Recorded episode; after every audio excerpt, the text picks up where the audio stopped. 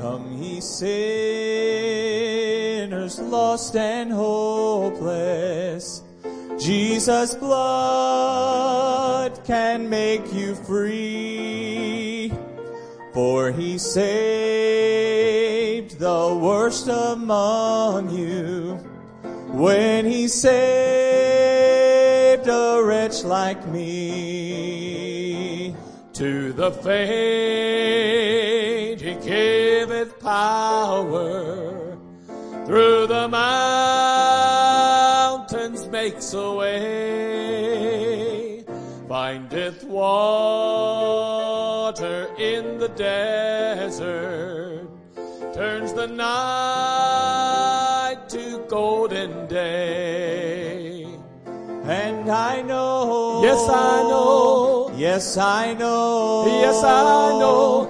Jesus' blood can make the vilest sinner clean. And I know, Yes, I know. yes, I know, Yes, I know. Jesus' blood can make the vilest sinner clean. In temptation, he is near thee, holds the power you to the path of safety, gives you grace for every day. He will keep thee while the ages roll throughout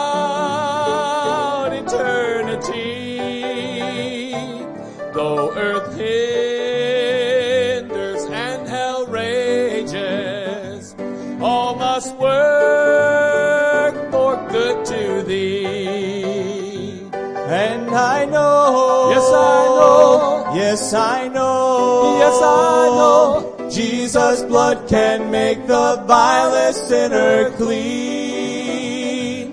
And I know, Yes, I know. yes, I know, Yes, I know. Jesus' blood can make the vilest sinner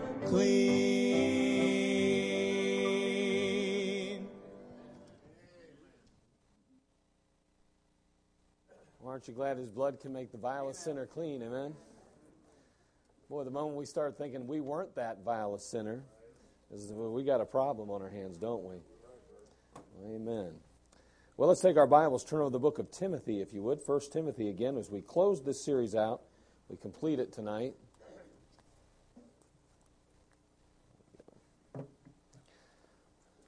First Timothy, chapter six. Let's begin reading in verse 17 tonight, right through verse 21. 17 through 21. We've covered uh, a lot of ground. Basically, I don't know how long it's been, but it's kind of been off and on a little bit. But it's been quite a while, and we've covered a lot of ground in 1 Timothy. We begin reading in verse 17 when the Apostle Paul, under the inspiration of the Holy Spirit, says, Charge them that are rich in this world, that they be not high minded, nor trust in uncertain riches, but in the living God, who giveth us richly all things to enjoy. That they do good, that they be rich in good works, ready to distribute, willing to communicate, laying up in store for themselves a good foundation against the time to come, that they may lay hold on eternal life. O Timothy, keep that which is committed to thy trust, avoiding profane and vain babblings and oppositions of science falsely so called, which some professing have erred concerning the faith. Grace be with thee. Amen. So we have the book of 1 Timothy, and as we close it out today, we certainly lament the fact that we'll be leaving. I mean, I don't know about you, but I like this book. I've enjoyed it. And um, there's so many wonderful, wonderful truths and precepts and principles that we have touched on and had opportunity to address while journeying through this book. But as we close this book, we're going to have an opportunity to see the apostle's heart again as he kind of recaps a few things as he brings it all down and says, All right, Timothy, now here's the bottom line. Let's get some things handled. Let's make sure that you're ready to fly straight. And I'll tell you what, uh, uh, I'm sure the apostle Paul was an amazing man.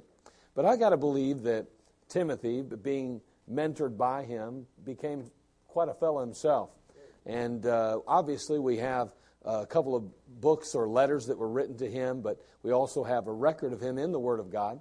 So he's obviously somebody to uh, certainly look at and to uh, take note of. And uh, we have a number of young Timothys in our midst, I believe. And I think that's important. I think that it's important that they realize the potential that they represent. Some of these young men today uh, need to realize that, boy, I'll tell you what, the only thing holding them back from being used of God in a mighty way is themselves. It won't be our society or our culture. It's not going to be uh, the leadership here or the people in the pews. It's going to be themselves. And uh, so many times we can blame other people why we don't succeed or why we don't go on to victory. But the reality is, is that ultimately it's our decision, isn't it? It's up to us. And the only people, the person that can really hold us back is ourselves. And, you know, if the Lord's on our side, who, what are we going to do? And these young men have Christ in their heart. And, boy, I'll tell you what, I'm excited about what God has in store for them. Even as I'm sure the Apostle Paul was extremely excited about what Timothy had in store for his future. Now, as we ended last week, we were talking or touched on this aspect of the Apostle Paul, who had kind of taken us to the heights of heaven at one point, and then he kind of brought us back down to earth.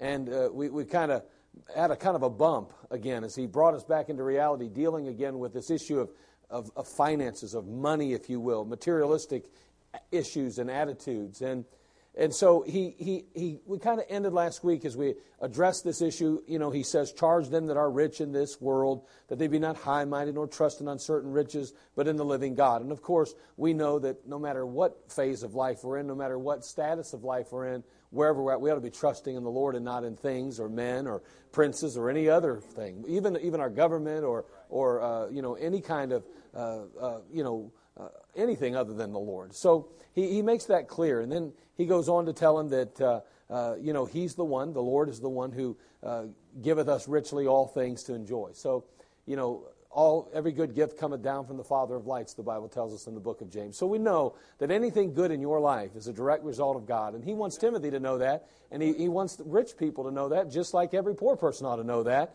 And so it's so important. We all need to be real uh, aware of that truth. Then he moves on to 18 that they do good, that they be rich in good works, ready to distribute, willing to communicate. Again, the responsibility of the rich is to society. The responsibility of the rich is to, to others. And uh, uh, you know, to mankind.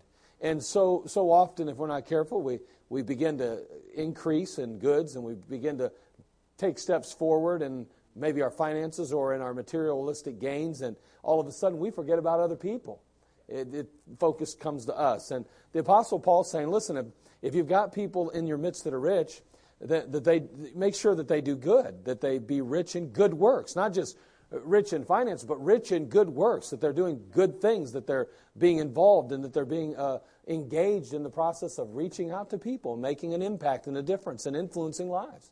And, and that's important. I, uh, uh, you know, it, it's so important that we realize that whatever God gives us, whatever He puts in these hands, are to be redistributed or given back out. You know, it's, it's you know, like they say, they're not given into these hands to put into our pockets, you know. Uh, they're placed here so that we can hand them out to others as well. And, you know, listen, let's be honest. You know, if I had a million dollars, I would give this or I would give that.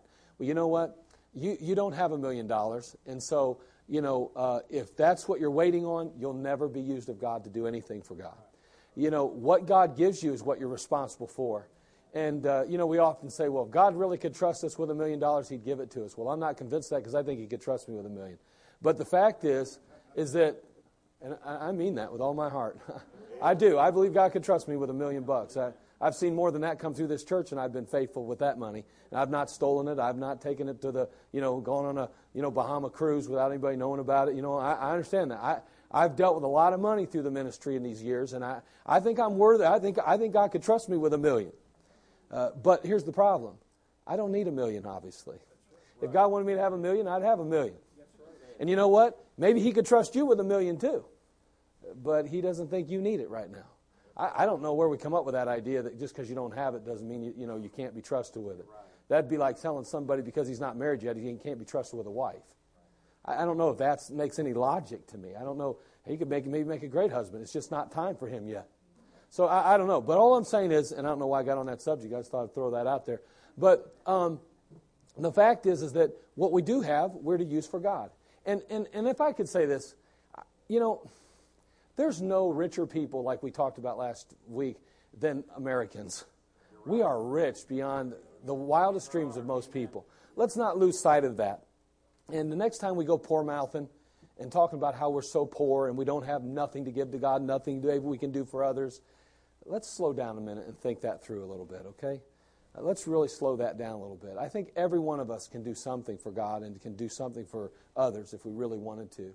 And, uh, uh, you know, it, it's, it's important that we don't lose sight of that because in the long run, we're all going to stand before the Lord at the judgment seat of Christ and give an account for what He did put in our hands. And I just, I just think that I fit into this rich category a lot more than I fit into the poor category. I believe that with all my heart. I'm rich beyond I just can't even believe how much God's given to me through my lifetime. And, and I, I just think, wow, what if I don't do things for others? I, I think that do good, do good, uh, that they be rich in good works, ready to distribute, willing to communicate, and uh, then laying up in store for themselves good foundation against the time to come, that they may lay hold on eternal life. Boy, I'll tell you what, the rich person is to focus, is, is their focus is to be on eternal things eternal things. And he says, man, you, you do right. If you communicate and if you will, uh, if the, the rich person will, uh, will do good works and, and be ready to distribute and willing to communicate, then they're going to lay up and store for themselves a good foundation. That, what he's talking about is they're going to be able to stand before the Lord and they're going to have a, a good, you know, foundation to stand before him. And not only that, but the rewards that they're going to receive are going to be eternal. Not just a temporal reward, but it'll be eternal now. And I think we ought to be shooting for that, right? All of us should be shooting for those eternal rewards. What would you be willing to give up in this life to have something for eternity? What, what would you be willing to give up today in this life in order to be rewarded for eternity? I mean, really, when we think about it, that's exactly what God promises us. And uh, it, it's, it's hard. I mean, we, it's, it's tough. The world's got a hold on us, whether we'd like to admit it or not. But nonetheless, we see this with the rich. Then, he, then all of a sudden, he closes it all out now. And this is where we come to O Timothy, keep that which is committed to thy trust. Avoiding profane and vain babblings in opposition of science, falsely so called. He says, keep that which is committed to thy trust. Now, that word keep means to guard, it means to keep watch or to beware. You know, um, the Greeks used uh, this word in a military context. And, you know, a soldier would be on guard, and, and a soldier on guard had one duty basically. And that duty, of course, was to protect, to keep watch, to uh, maintain security. I mean, that's what, a, that's what a soldier did that was on watch or on guard duty. And so they, they basically said, okay, you're in charge of protecting or watching over this. And you, you basically stood your post. And if somebody came too close, you, you, you know, uh, confronted them. You had to identify them. You weren't permitted to allow people in without proper identification. Um, you were to guard that with your life, so to speak. And, you know, that's, that's how you fulfilled your duty as a soldier.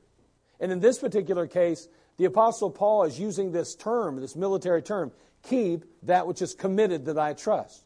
It refers basically to Timothy as almost a soldier that with something that he is to guard, that he is to protect, that he's to keep safe, that he's to put in essence under lock and key. This picture of a soldier or guard, it reminds us of a story in the Bible. Um, there was a situation where the Syrians were attacking the, the Israel, attacking Israel. And so King Benhadad and his people or, so, or army was coming against uh, Samaria and Ahab. And um, ultimately, he, he asks him, he tells him, You give me your wife and your children and, and your gold and silver, and uh, we're good. And Ahab says, Okay. Can you imagine that already? I mean, this is the kind of guy Ahab was, right? Real stand up guy. Honey, excuse me, King Benhadad wants you. Uh, if it means my life and safety, you're gone. You know, that, that, that's, that's Ahab, right? So, but then, then King uh, Benhadad comes back again and says that that's not enough. Now I want to be able to send my men in to uh, you know, uh, look over your kingdom and to check your checkbook out and to look at all your, your riches and everything else that you own. And I want to be, they want them to be able to go in and grab and take whatever else they want on top of that. And then all of a sudden, you know, Ahab's like, you know, I mean, it's all about Ahab, mind you. So, I mean, are you kidding me? Now, what am I going to have left for me now? I can do away with a few wives and some children and some of my silver and gold, but man, take everything. Are you kidding? So he goes to the guys, uh, the people, and he says, Hey, listen, fellas, look what King Ben Hadad is doing to me. And Ben Hadad and, and the people say, Listen, don't let it happen.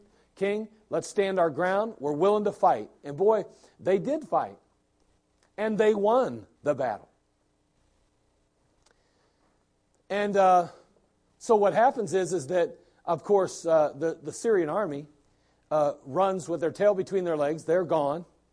And they, they get together and they have a powwow and they say, now listen, if I, I get this mixed up all the time, which it is, but I believe that it, they fought in the hills. And so he says, oh, you know what? Their God is the God of the hills. He's not the God of the valleys. So a year later, and of course, Ahab is told this by a prophet, this king's coming back with some more troops. So they come back again a year later, and they decide we're going to fight in the valley because our gods are stronger in the valley than their God is. Well, they lose again. And this time, I mean, honestly, King Ahab has an opportunity to literally wipe out the army and kill King Benhadad. But he doesn't do it. Do you know what he does instead? He calls him his brother. He allows him to come up into his chariot and they ride off in the sunset together as friends. Well, that's not the end of the story. Because following the battle, one of the sons of the prophets disguises himself. And he goes to King Ahab. He finds King Ahab along the way and he says, Thy servant went out into the midst of the battle. And behold, a man turned aside and brought a man unto me and said, Keep this man. If by any means he be missing, then shall thy life be for his life, or else thou shalt pay a talent of silver. And as thy servant was busy here and there, he was gone. Talking about the man that he was responsible for, the one he was to watch after and look after. Ahab responded to the confession immediately. Right off the bat, he says, So shall thy judgment be. You know what he's saying? Oh, okay. So you just told me then what the, the, the, the, the repercussions of your failure is. You're going to give your life, young man. You're done. You're finished then. You were entrusted this man, and you failed. Why did you fail? Because you were busy here and there. And so your life is no longer yours anymore. What happens? This particular prophet strips his makeup off, so to speak. And he basically turns to the king and he says, Thus saith the Lord, because thou hast let go out of thy hand a man whom I appointed to utter destruction, therefore thy life shall go for his life. Boy, did he turn the tables on King Ahab. And he said, Man, the Lord said, you were, I delivered this man into your hands, King Benhadad, and what you were not responsible for him. Obviously, you got busy here and you got busy there. And you weren't responsible and you did not fulfill your obligation. You didn't do what was required of you and, and necessary. I wonder, was Timothy in danger of being busy here and there? And as a result, allowing the precious truth that he was commissioned to guard be stolen away? I wonder. Because the Apostle Paul here is saying, Oh, Timothy, oh, Timothy, keep that which is committed to thy trust. What it appears is he's trying to tell him is listen, don't you dare, Timothy, get busy here and there and forget about the truth that's been entrusted into your watch care and the ministry that I have yielded to you and given to you. What about you and I? How about us tonight? You, me. Are we so busy here and there that we permit the truth to be stolen or misplaced along the way in our own lives? Are we guilty of the sin of Ahab? Of being entrusted the man, the Lord Jesus Christ? But because we get so busy here and there, where did he go?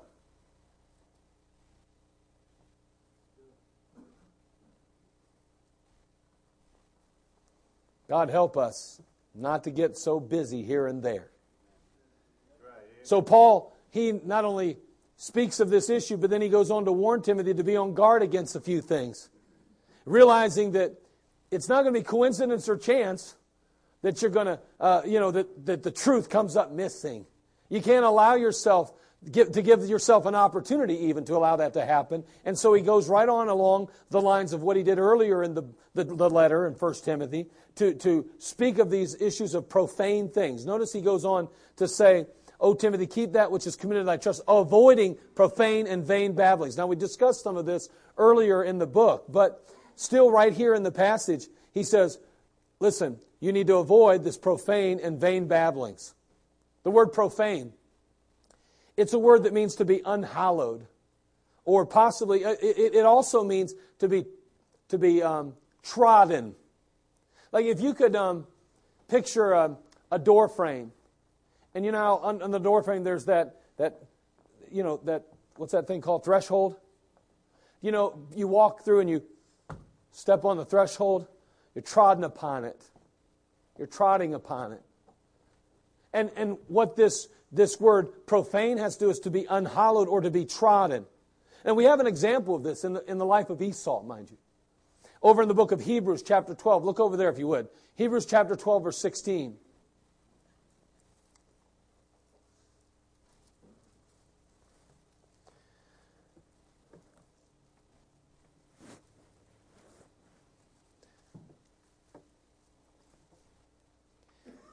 In Hebrews chapter 12, verse 16, we read, Lest there be any fornicator or profane person as Esau, who for one morsel of meat sold his birthright.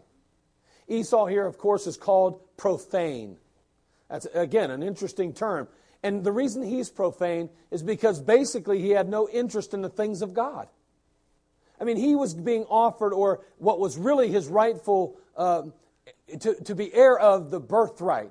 I mean, he would be the head of the home spiritually. He would be the one who would direct worship. I mean, this was a man who had every opportunity to thrive in spirituality, and yet he had no he had disdain toward the spiritual side. He had no interest in the things of God. So therefore he sells his birthright for a bowl of stew, basically. He considered his spiritual birthright unhallowed or to be trodden like a threshold. Basically, stepped upon it. Thought it to be no consequence, of no consequence.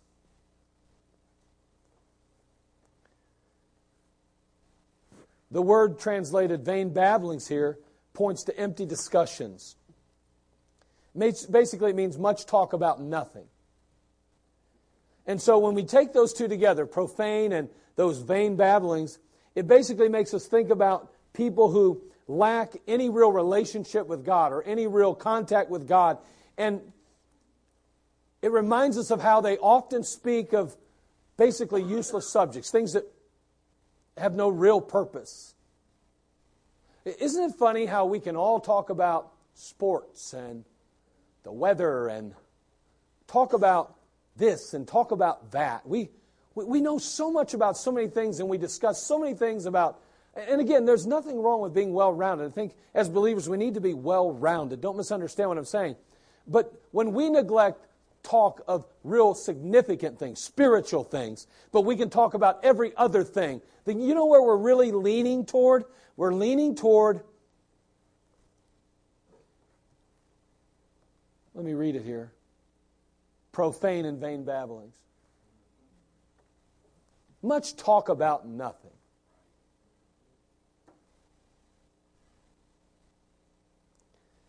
Think about rabbis. The rabbis in the Old Testament, Jesus' day, who would debate what constituted a violation of the Sabbath day. And they would speak of it and talk of it and debate it continually and constantly. And basically, all it ended up leading to was more unnecessary restrictions. Today, we have New Age philosophers, we have cultic leaders. And these people, these men, these women, they introduce doctrines and they introduce beliefs, and these beliefs are completely and totally contrary to Scripture. Yet we discuss them, we talk about them, they're brought up on a regular basis. These people, these men, these women are unashamed, and yet they're very effectively enlisting people in their cause.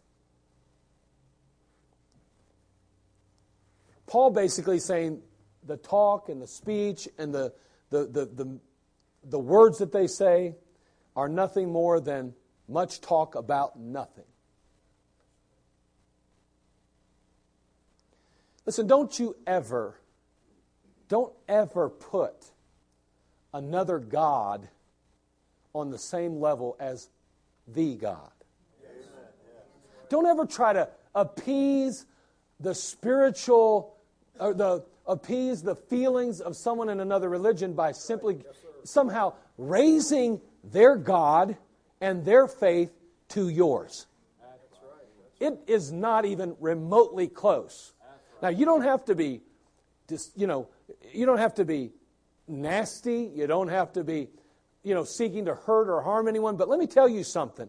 To just talk about Muhammad as though he is equal with God the Father in heaven, that is pure blasphemy.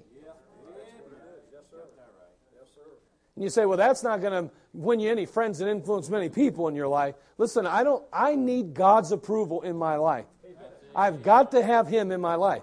And listen, I am not helping that young Muslim. I'm not helping some young uh, uh, person tied up in some fake or false religion by somehow telling them that what they believe is on the same level or plane as what I believe. You're right. Amen. Not helping them. Not aiding them. I'm not enabling them to truly find the truth. What I'm doing is, is I'm burying them six feet under and pointing them in the direction of hell. Again, I, I don't believe you need to be nasty with people, and I don't think you ought to go out looking for trouble. And I'm not stupid, so I'm certainly not going to do something ignorant like burn somebody's Bible or something. That's stupid. Why would I want to incite the, the, the, the stain or the anger or, or, or uh, you know, wrath of those people? I can't help somebody if they're just angry at me. So, the best I can, I want to continue to work toward a relationship with people. But on the other hand, the Bible says that we cannot agree with a fool in his folly. So, in this particular case, we find that there are those that are living with profane and vain babble. They are propagating it, they're promoting it. Then he goes on to talk to Timothy, and he says to Timothy, also, he says, avoiding profane and vain babblings and op- oppositions of science falsely so called. Again, like babblings, these oppositions are also a tremendous waste of time. The word translated oppositions means a contrary position. Somebody stands in opposition or a contrary position to you. The word for science simply means knowledge. So the idea is that there's some special kind of knowledge being used to contradict the sound doctrine that Timothy was commissioned to guard. He's there planting his feet deep in the sand. He's making a, a solid stand. But there are going to be those who claim to have some special knowledge that would discount what he is guarding. And don't think that doesn't happen today. It happens all the time. Paul says simply this avoid them.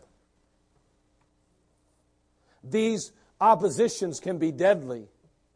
You think about science falsely so called, I don't think you can help but think about evolution.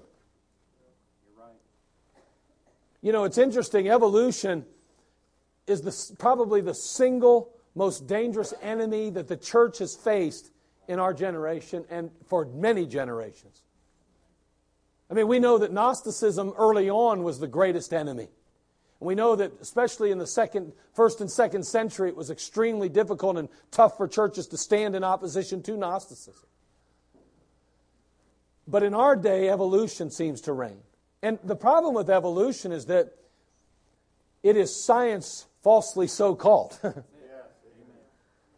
and um, evolution basically gives people a way of explaining the universe without God.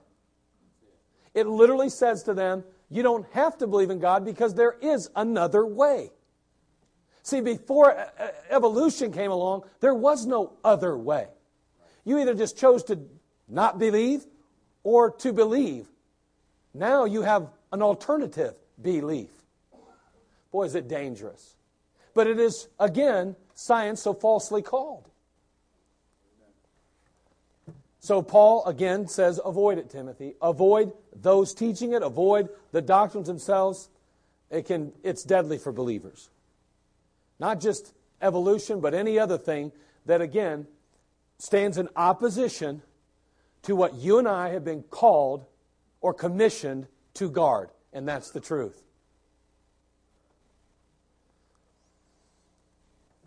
The Apostle Paul, from what I can tell, when he's talking about avoiding it or turning away from it. He's, he's basically saying that we can't get caught up in discussions or dealing with those issues or trying to debate that situation. You know, we waste so much time trying to argue a point. No, we just need to stand for the truth. And so many times, you know, we, we the reason we do that, let's be honest, is because our pride's at stake. You know, because we've got to make sure that everybody knows we're right. They're wrong. Listen, you don't need to argue with anybody. Don't waste your time arguing with somebody that is unwilling to learn. If they're not teachable, then give them some scripture and let God work on them. Give them the truth, but do not waste your time arguing over things you cannot, you're not going to be able to fix them in that regard. Let God do His work. Now, if you can have a discussion, that's fine. But look at how much time we waste so often. We've got to be careful with that. D.L. Moody, he used to say, the main thing is to keep the main thing the main thing. Yeah, D.L. Moody, he said, the main thing is to keep the main thing the main thing. Boy, be careful, he says to Timothy. He says, Keep that which is committed to thy trust, avoiding profane and vain babblings and oppositions science uh, of science falsely so called. Then he says, which some professing have erred concerning the faith. Grace be with thee, amen. Paul knew personally, he was, had personal contact with people who had taken the bait and been deceived and ultimately fell away from the faith, turned aside from the faith. Some professing have erred concerning the faith, and Paul knew them personally.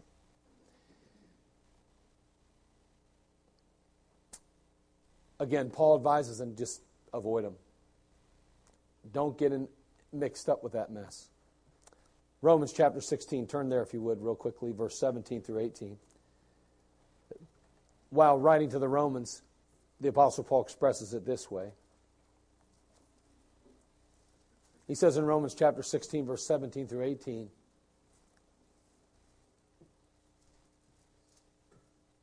I, I think you really need to be careful getting on the internet and researching all the things that come to your mind. You better be real careful. As a matter of fact, that, that's just ignorant. Because you think you're in control, but you're not.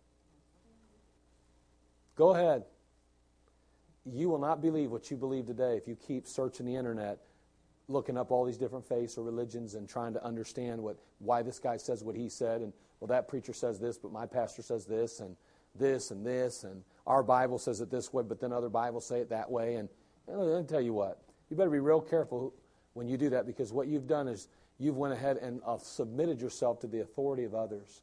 You've allowed them influence in your life. You know, people that influence you will ultimately affect you. That's just the way it is. So you have to be careful. We often say to teenagers uh, and, and to young people and to singles, uh, listen, you, you don't let your don't, don't let your friends pick you. You pick your friends.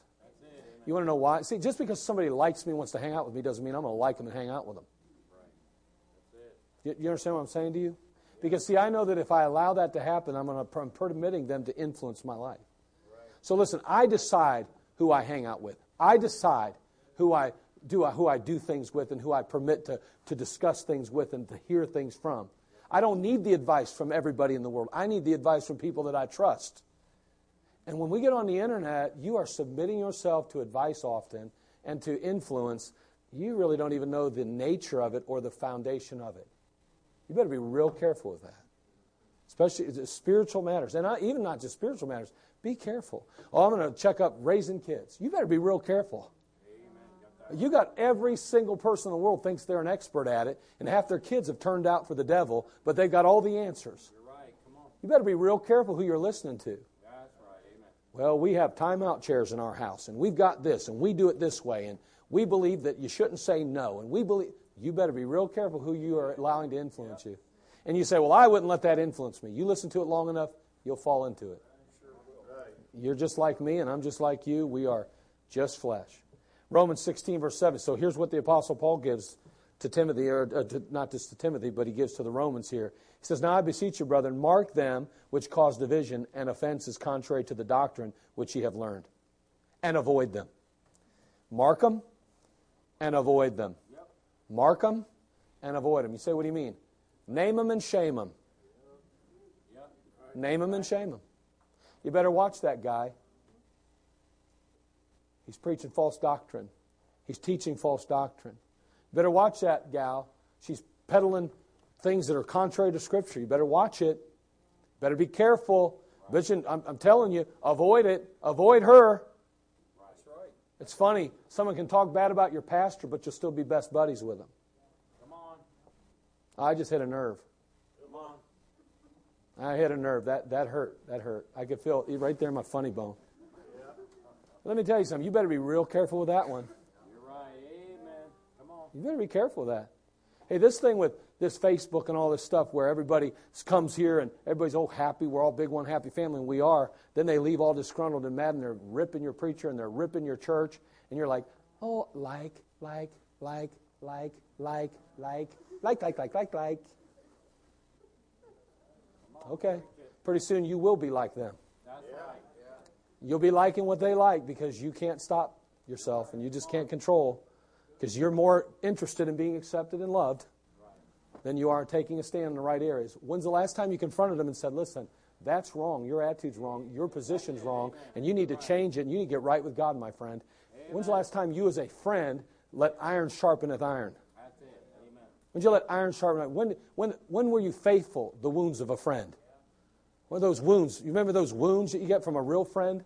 Not the one that always tells you what you want to hear?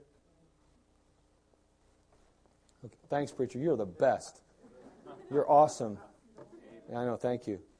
For they that are such serve not our Lord Jesus Christ, but their own belly, and by good words and fair speeches deceive the hearts of the people. Paul told the Romans, he said, You better be careful. You better mark them and you better avoid them because, listen, that doctrine, that false teaching is going to wreck and ruin your lives. And he's telling Timothy that as he closes the book of 1 Timothy. He's saying, You might be the preacher, you might be the man of God, you might be the one that's head over the church. But let me tell you something, Timothy. You and your people better be real careful who you allow influencing you. Don't you dare get mixed up in all this mess of avoid profane and vain babblings and opposition of science, falsely so called, which some, Timothy, better than you even, have erred concerning the faith. Timothy, do you really believe that you'll be the exception to the rule? Do you really believe that you're stronger than Demas? You're stronger than Aphahel, whatever his name was. Off, I can't remember his name now, top of my head. It's a long name. Do you believe you're stronger than they are? Timothy, you better avoid some people and you better avoid some things. They're not teaching, they're not believing what you believe. You better, better be careful. You better heed my words. And it's a tough one today in our world, I know. But you know what? The devil goes after your mind. In 2 Corinthians chapter 4, verse 3 through 4, he says, If our gospel be hid, it is hid to them that are lost, in whom the God of this world hath blinded the minds of them which believe not, lest the light of the glorious gospel of Christ, who is the image of God, should shine unto them. Have you ever met somebody, not just lost, but somebody saved, who you can tell has been blinded? You ever met that person? And you know, let's be honest. I have woken up at times in my life to the realization that I was blinded. And I went, wow, I can't even believe that I thought that way. I can't even believe that I was headed that way. I can't even believe that. I thought I was the man. As Brother Fred would say, the man with the plan. So be careful because Satan will attack our minds. And so he's behind all this false teaching, and he's extremely clever. He bends, he warps, he twists the minds of men until they believe the most ridiculous nonsense. And so the devil is waging warfare. Be careful. So, what's he say to Timothy as he closes? Grace be with thee. Grace be with thee. Paul the Apostle uh, is trying to help Timothy here. And he closes with this wonderful, ad, this wonderful admonition. Not just not admonition, but this statement. Now, if you look at the book of John, chapter 1, verse 17, you'll read in the conclusion of that verse grace and truth come by Jesus Christ. Grace and truth come by Jesus Christ. Now, Timothy had a lot of truth. He had plenty of truth. There's no doubt about that. He was at home in the Old Testament. You say, how, how, how or why was that? Well, his mother and his grandmother probably saw to that, I'd imagine. I mean, of course, they believed in the Lord, so I got to believe they went back to that Old Testament and they raised him on their knee, bouncing him, telling him the stories, and, you know, inspiring him and encouraging him through them. He was also at home in the New Testament. Again, most of it had been written by the time Timothy's really on the scene here, 66 AD and so forth. A lot of the scriptures had been written. Paul had seen to that, of course. And then he had personally been instructed by the Apostle Paul in doctrine. I mean, Timothy had plenty of truth. What he needed was grace. He needed grace to stand firm in Ephesus in Paul's place. And Paul would have come to him. Paul wanted to be there, I'm sure. Paul had a desire, of course, to serve and to meet the needs of the people, but he couldn't do everything. So he sent Timothy. Timothy's going to need the grace to stand in Paul's place. He's going to need the grace to remain faithful as God's ambassador there. He's going to need the grace to be steadfast in that pastorate and in that position that God had placed him in. He needed God's grace. That's what he needed more than anything else. Because he already had the knowledge, he had the truth, but he needed God's grace to stand. You know what? God wants us to stand firm in the face of the attacks that are going to come our way. You know, in the early days of the church, the doctrinal attacks were from within. And of course, the devastating persecutions were from without. We still have attacks in our ministries and lives. Boy, God's grace needs to be sufficient. You know, most of you have enough truth to succeed. If you've been saved any length of time, been in any church that preaches and teaches the Word of God, you have truth. We need the grace of God. The grace of God to continue to stand and to continue to face everything God has for us. O Timothy, keep that which is committed to thy trust, avoiding profane and vain babblings and opposition of science, falsely so called, which some professing have erred concerning the faith. Grace be with thee. Amen. Well, God is good. We have the truth today right here in the book. And we, I believe, in most cases, have every opportunity to hear it on a regular basis. May God give us the grace we need now. And may we continue to go forward being faithful in our endeavors for the Lord Jesus Christ. Father, we come to you.